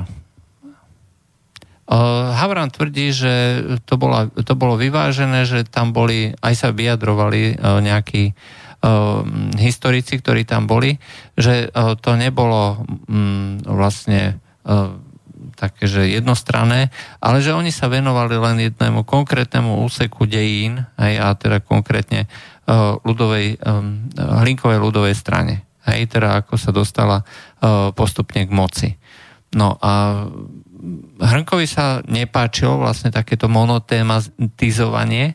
Aj podľa neho vlastne treba brať celú tú situáciu a históriu v kontexte. No áno, no tak a, a Hlinková ľudová strana sa dostala k moci v roku 1926-27 v československej vláde prvýkrát. Hej, čiže e, vôbec nie e, v súvislosti s nástupom nacizmu, ale Tiso bol napríklad členom Československej vlády. Uh, ale už nám, už nám ide telefon, takže môžete volať, aj nejak sa podarilo rozbehnúť. Takže 0957249963 je číslo funkčného telefónu. Dobre. Zrušili sme hovor z Kalifornie, to je nejaká reklama, čo nám väčšinou chodí. No, uh... no to chcem povedať, že, že ako sa dostala k moci. No prvýkrát 25 až 27 a bolo to proste sa stali členmi vlády e, e, Československej republiky. Minister, minister školstva, aj, ako bol Jozef Tiso. Aj. Uh, ináč, neviem, či sa pamätáš na ten škandál uh, v denníku N, že ktorý odmietol zobraziť, že Jozef Tiso bol na tie nejaké chodbe Českého ministerstva školstva, kde boli vlastne všetci tí pôvodní um, poverenici a takíto ďalší. Máme hovor? Uh, je to z Ameriky, tak pozrieme, či je to skutočne reálny hovor. Dobrý večer. Seven, seven, tak five, to je nič. Ah, nejaká reklama nás prevádza. Dobre, o, takže toto vlastne bola o, tá situácia.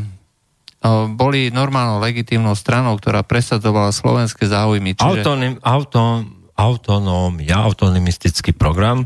Hej. E, isté, no tak ale treba si povedať, že fašizmus e, bol reakciou na komunizmus, bolo to 20 rokoch to bolo vznikajúce politické hnutie, koncom 20 rokov, ktoré e, viac sympatizovali tí Slováci s Mussolinim ako s Hitlerom, potom prišla tá, tá časť e, Tuka a, a niektorí, ktorí sympatizovali s nacistickým Nemeckom, ale však tak to bolo, no.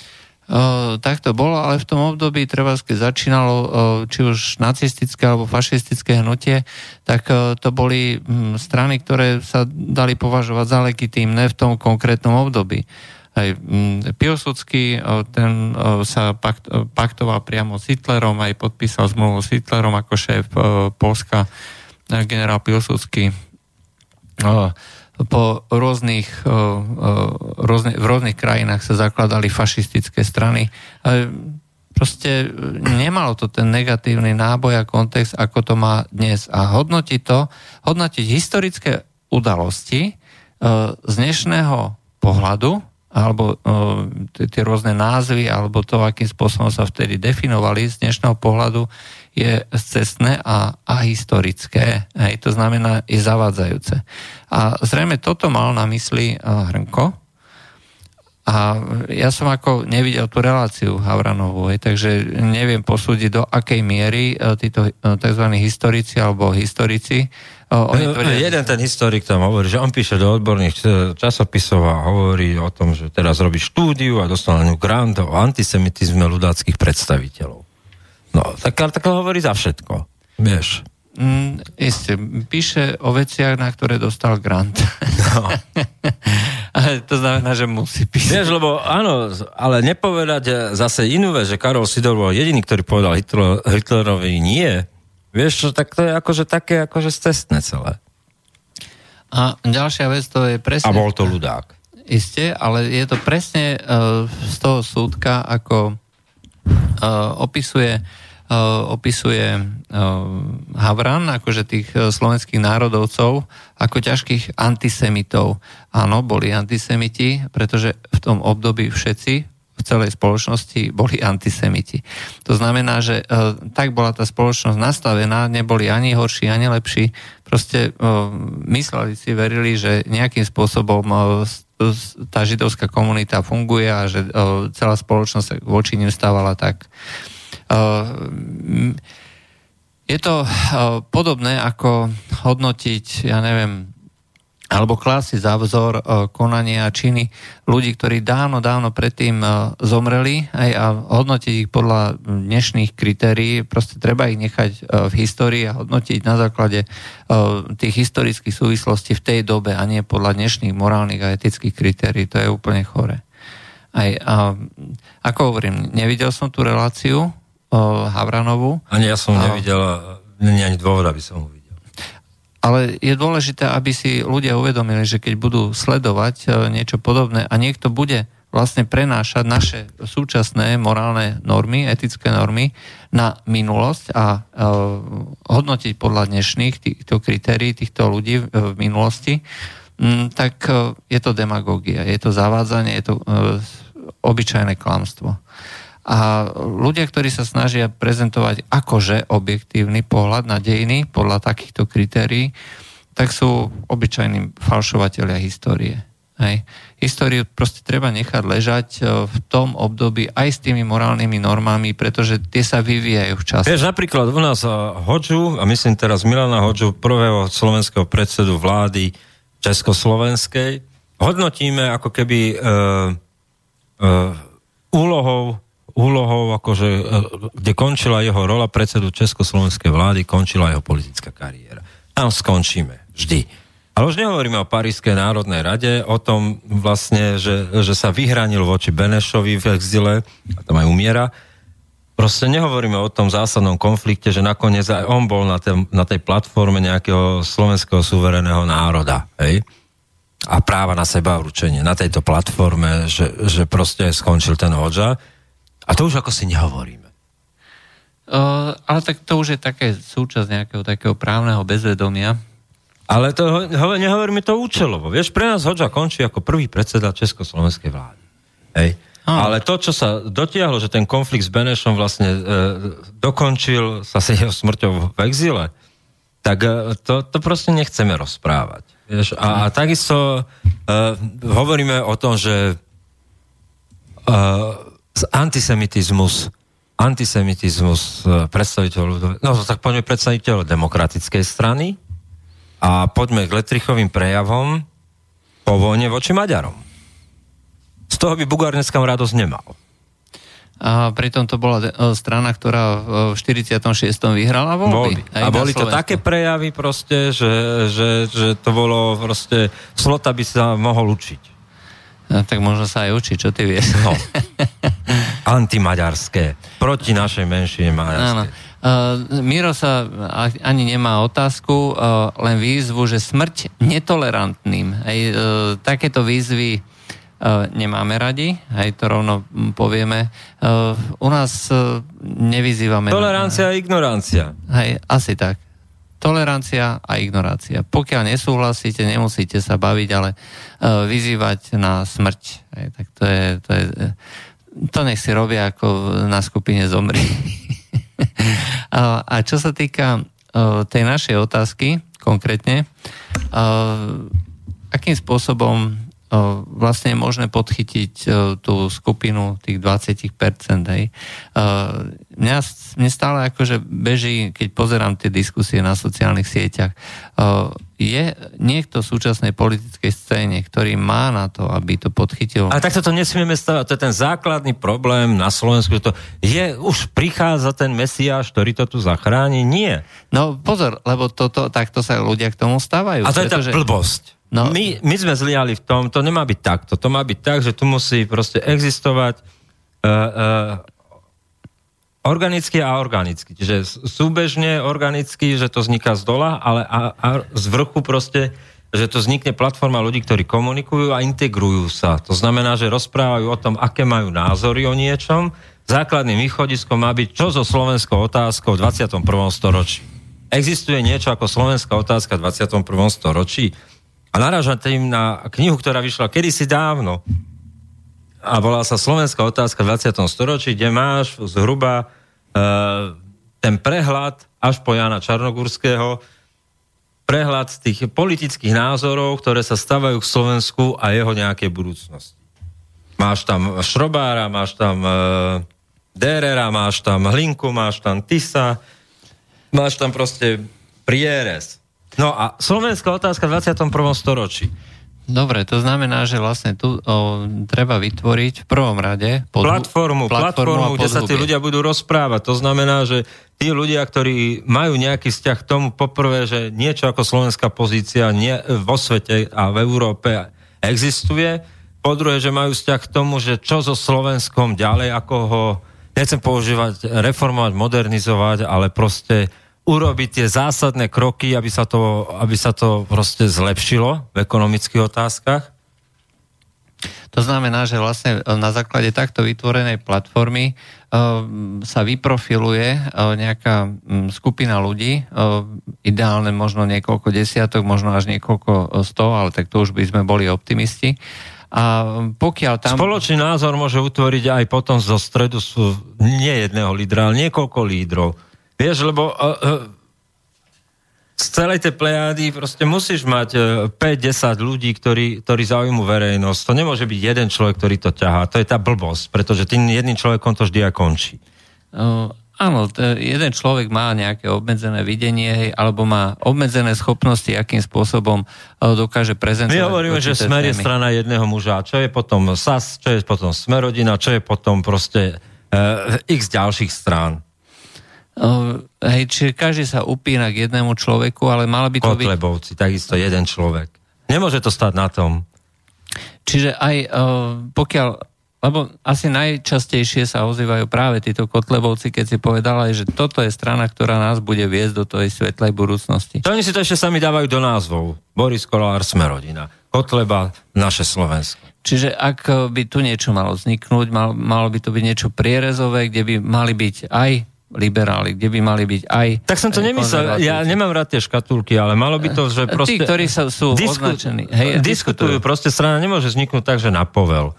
E, do ďalších volieb sú teraz, ja neviem koľko, tri, koľko je 2017, e, tak tri roky sú do ďalších volieb.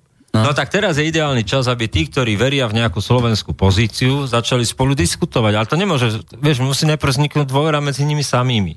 To znamená, že musia diskutovať o tom, čo je to tá slovenská pozícia. Máme nejaký názor, ktorý by môžeme označiť ako slovenská pozícia. Ale ja som chcel naznačiť to, že to nemá byť uzavreté do A musí to byť, nechcem povedať to, e, to sprofalové slovo, ale musí to byť e, transparentné. To znamená, že tí ľudia musia byť čitateľní, tí ľudia musia robiť dôveryhodné kroky smerom verejnosti. Konzistentné. To znamená, že keď raz tuto poviem A, tak to bude A potom to bude B, potom to bude C a pôjde to kontinuálne a konzistentne v tých názoroch. A pokiaľ poviem A e, jeden mesiac, tak o rok alebo o dva to stále bude A. Áno. To isté A bude stále to isté A.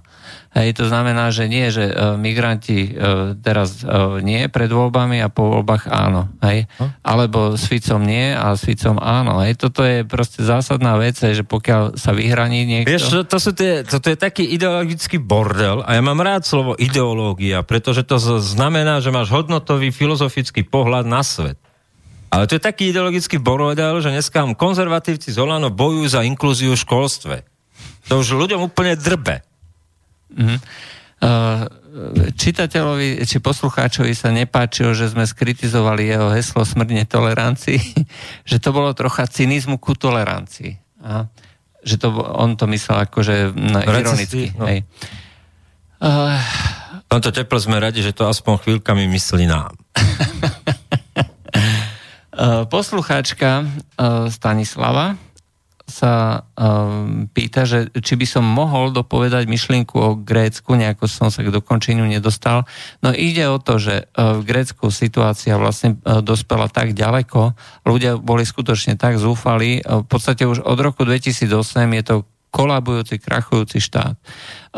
Ten štát mal skrachovať už dávno. Ako reálnym uh, krachom, tak ako sa to vždycky v histórii robilo, to znamená, zásad, zásadnú veriteľia ja neviem, prídu o 50 alebo koľko percent dlhov, aj, ako škrtne sa určitá časť dlhov a dohodne sa, že m, mm, bohužiaľ e, nemáme na to a budeme platiť len toľko a toľko.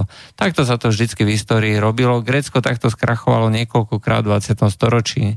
Nebolo to raz. Áno. A e, my sme to zakázali. My sme povedali, že musia zotrvať v eurozóne a ten e, tzv. úspešný príbeh, ako to dneska prezentujú, končí práve v týchto dňoch, že Grécko vstupuje na finančné trhy s 5-percentnými e, výnosmi na dlhopisoch, ale len kvôli tomu, lebo existuje tu na nejaká Európska centrálna banka, ktorá slúbila, že vykúpi čokoľvek, hej, vykúpi aj opečiatkované toaletné papiere. Hej. Ináč, inak to nevidí. No a Gréci v tom 2008, ako sa prepadli, takže e, okolko išli dole, možno nejakých 20-30 rokov sa vrátili naspäť. Oni majú, e, sa im prepadlo HDP na úroveň 1970 roku. To znamená, že oni tam volili z protestu e, Zlatý úsvit, extrémnu stranu, hej, ktorá skutočne ako má slovník, že Kotleba je vedľa nich ako mierotvorca, a potom volili Syrizu, čo bola zase radikálna lavicová strana. To znamená, že tieto dve strany minimálne, koľko vlastne dostali percent? Ani si už nepamätám, ale, ale Syriza tvorila vládu. No tak cez 50 dostali. No. To znamená, že Syriza tvorila vládu a bohužiaľ tie tie nádeje, ktoré ľudia do toho vkladali, sa im nepodarilo nepodarilo nejakým spôsobom vyriešiť, pretože v konečnom dôsledku im nebolo dovolené, takisto ani Syrize nebolo dovolené nejakým spôsobom nič robiť s tými dlhmi. Museli pokračovať v drakonických škrtoch a musia naďalej pokračovať v tom, čo ich priviedlo ja neviem, do toho krachu. Hej? Že majú euro, ktoré je pre nich proste príliš drahé že nemajú vlastnú menu. No to je prípad celého vlastne južného krídla, južného euro, krídla eurozóny. eurozóny. To sú Španieli, Italiani. Ako my sme to už viackrát hovorili, že pokiaľ máte uh, jednu uh, krajinu, ktorá je zjednotená politicky, uh, politicky majú vlastnú menu, aj proste je to štát, hej, tak e, sú tam určité regionálne rozdiely a e, tým, že ľudia sú identifikovaní s tým štátom, tak sú ochotní akceptovať to, že e, niektoré regióny proste musia byť dotované. To, to je prípad napríklad v rámci Slovenska, ja neviem, na východ treba investovať viacej, aby sa tam pritiahli investori. A tak tam neprídu. To je a neprídu, ale tak je tu na takáto predstava. Ale stavíme diálnicu už presne už 40 rokov. Alebo napríklad v Taliansku, hej, tá severná časť eh, dlhodobo dotuje južnú a preto vlastne Lombardia sa dneska chce otrhnúť a uh, je tam to veľké hnutie za samostatnosť uh, toho severu, aby vlastne už nedoplácali. Ale toto, pokiaľ je politický národ, politický, pokiaľ je tá krajina identifikovaná sama so sebou, tak je to, je to akceptovateľné, je to možné a reálne. A tak toto už je normálny telefon, takže zdvihneme. Počujeme sa. Dobrý večer. Haló. No, zlakol sa nás. no, skúste ešte raz zavolať, ak nás počujete. Tak, tak ešte raz. Haló? No, počujeme sa? No, dobrý večer. Dobrý večer. Áno, áno. áno. Já bych se chtěl zeptat, vy jste tam, já jsem se nemohl teda dovolat, ale vy jste tam mluvil o tom podniku Konstrukta, Uh, já bych se chtěl zeptat, který uh, technologické systémy se tam vyráběly jako takhle vojenský. Jestli si to ještě pamatujete? A viem, že tam vymysleli Boženu Tamaru a... Jak to bola? Tamara Božena? Dana. Ra- Ramonu, Ramonu Tabanu? Nie, ra, uh, takto Ramona to bol, to bol radarový systém. Ale mm, vím, no. uh, Božena to bol odminovací systém a Jo, takhle, Dana, aha. a Dana to bol zase... To oni sa nevyrábali, tam vymýšľali, tam bol vývoj. To, vy myslíte Danu, to, ten dělostřelecký kanon v podstatě pojízdný, jo? To myslíte, Uh, hufnica. Áno, potom vymysleli pojazdné... Áno, áno. Oni, oni v podstate e, boli vývojári, čiže oni vymýšľali to, oni nevyrábali, keď tak prototyp sa urobil, ale napríklad vrtné, e, vrtné mobilné veže vymysleli. To bolo úplne Jo, jo, geniálne. jo, jasně, aha. A takisto sa tam robil vývoj, myslím, že Xeroxu. Uh, Áno, áno. Ale oni napríklad, tak môj otec bol šéfom tohoto rep, reprodukčné reprografické stredisko, tak to bolo vlastne prvá, prvá e, historická spolupráca s firmou OCE a, a Ranxerox za Minolta v 70 rokoch. No. Uh, lebo vtedy to bolo pod embargom a uh, No. nemohlo sa dovážať, takže... Uh, Prvé reprografické stroje, tie boli také akože 4x4 metra, no to sa tam vyvíjalo, no. No, takže takýmto Počkám, myslíte, spôsobom. e, jako 4x4 myslíte co? Metre. Metra, akože prvý v 70 rokoch. Geometry, aha, jo, jasně. V jo, 70 jasně. rokoch, no. To neboli A krabičky to OC, 40 x to je, 40. e, jak ještě tam, to OC, to jsou Rakušáci, ne? Nebo Ale to boli Holandania. To boli Holandania, Boli ocečko. Holanďani? Aha, ja No. A konštruktor ešte bola v Brne a potom ešte bola v Prahe. Jo, jo, a e, dovím, no, ale říkám, právě jsem se chtěl zeptat, co se právě tam dělalo, jako přesně za... No, Trenčín bol zbroja- zbrojársky vývoj, no. Jo, jo, jo. A takže vlastně e, tady ta Dana a tam ta, jo, ten odminovací... A e, v- napríklad e, v No. Trenčíne, keď e, prišlo to prvé lietadlo neviditeľné, tak vymysleli hneď ten radar, že asi do týždňa ho vedeli odhaliť. E, myslíte z S-117? Áno, áno. Ten myslíte, jo? No. Jo, jo, jo. No. No tak jako uh, oni do toho investovali miliardy a my jsme do toho investovali možná tak miliony, možná 100 tisíce, jo, No.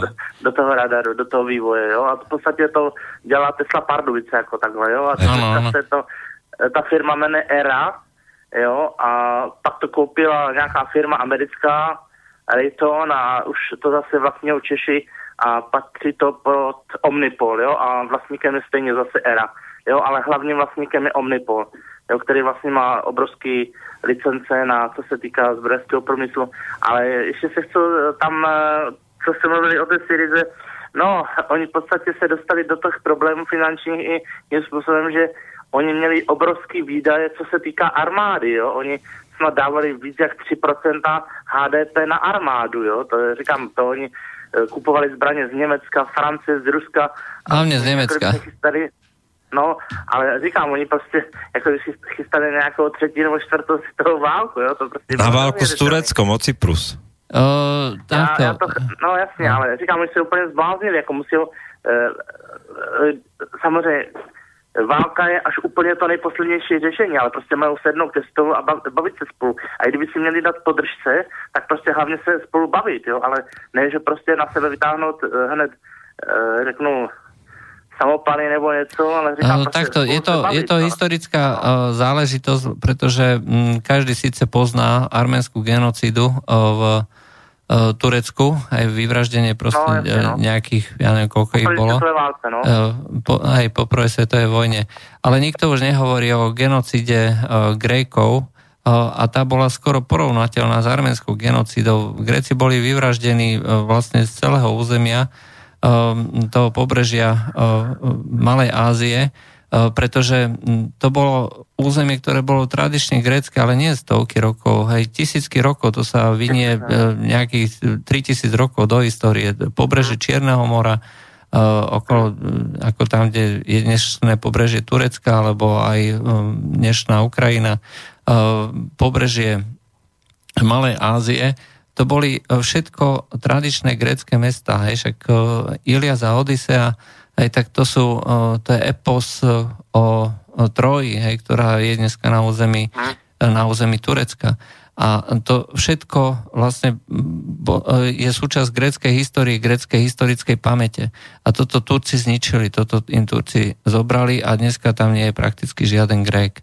A o tejto genocíde, No, o tejto já to- genocíde já to, sa mlčí. já to chápu, ale třeba říkám, podle mého názoru, jo, když třeba přijde nějaká nová vláda, e, nebo třeba prezident se stane, tak první, co by měl udělat, je, že objede všechny e, prostě hlavy státu do kolečka, jo, kolem daného, e, dané země, jo.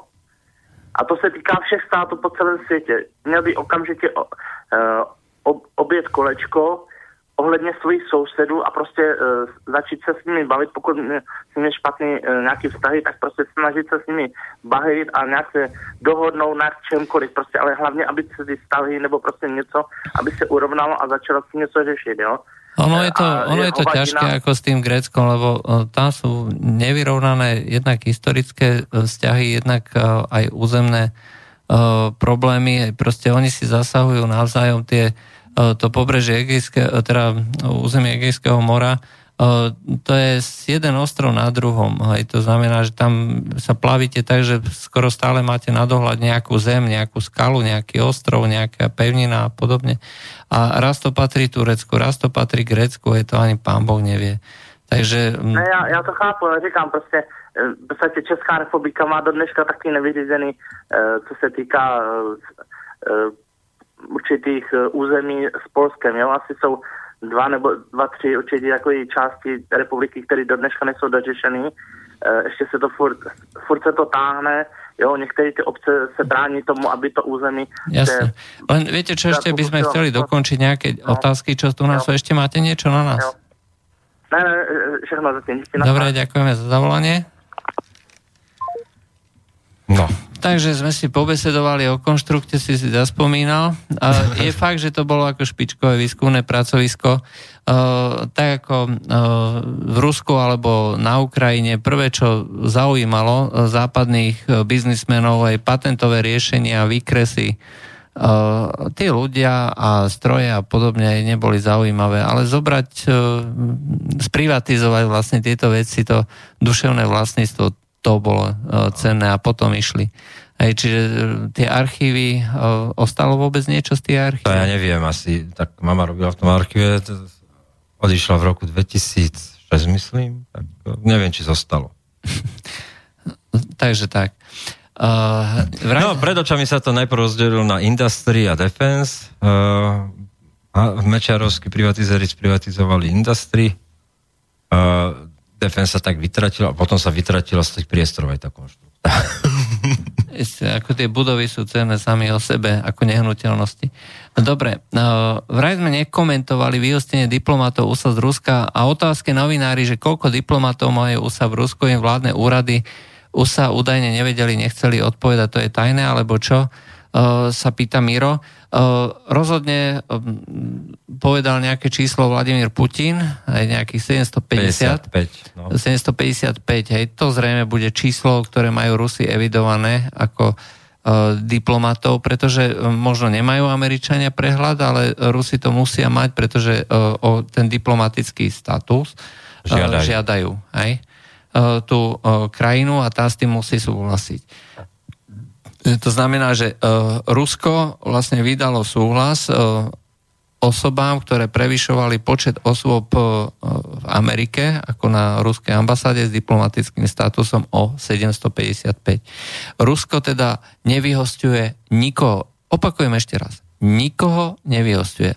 Len proste Američanom oznámilo, že dobré vzťahy žiadajú vyrovnané E, diplomatické zastúpenia. Hej, e, to znamená, že my máme toľko, tak vy by ste mali mať tiež toľko. Máte čas dovtedy a dovtedy to vyriešiť. Čiže nevyhostili nikoho, jednoducho im oznámili, že nech si tam pošlú domov, koho chcú. Z tých uh, 750 plus 450 je to dokopy nejakých 1200 ľudí. Aj takže nech si po... to Rusko nezaujíma. Čiže oni nikoho nevyhostili, len im proste oznámili, že chcú, aby boli tie diplomatické zastúpenia uh, rovnaké. To je všetko. Uh, je to ináč veľmi uh, taká premyslená odpoveď, ktorá ešte nie je odpoveď na sankcie, to tiež treba podotknúť, pretože to je zatiaľ len Odpoveď na rozhodnutie Baracka Obamu. Baracka Obamu, ktorý v rámci uh, ruského útoku na americké voľby, o ktorom nie je doteraz ešte žiaden dôkaz, e, tak... E, Jakže nie, Tom Nicholson to videl. Áno, videl. On videl tých hackerov, ako to hackujú. Tom Nicholson vidí všetko, aj keď ty spíš. Ináč McFault ako bývalý, bývalý veľvyslanec v Rusku, tá jeho od, odpoveď vlastne na to, že čo Rusko spravilo, bol hrozne nespokojný. Že Rusko na to podľa neho nemá právo. A vieš kvôli čomu? Pretože uh, Amerika predsa nehekovala ruské voľby. Áno, ale to bolo tak vtipné, ja som sa že to... nezasahovala nikdy do ruských volieb. Tak.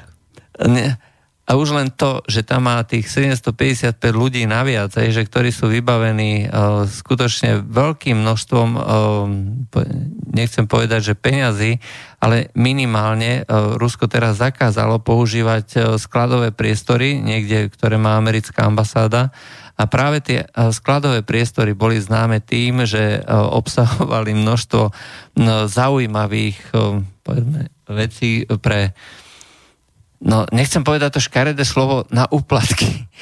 Hej, pretože americká ambasáda predsa by úplatky nikdy nikomu nedávala, že? Ale určite uh, je zaujímavé dať niekomu, koho si americká ambasáda chce nejakým spôsobom podporiť, nejaký noteboočík, aj nejakú tlačiarničku, alebo kopierčičku, alebo niečo podobné.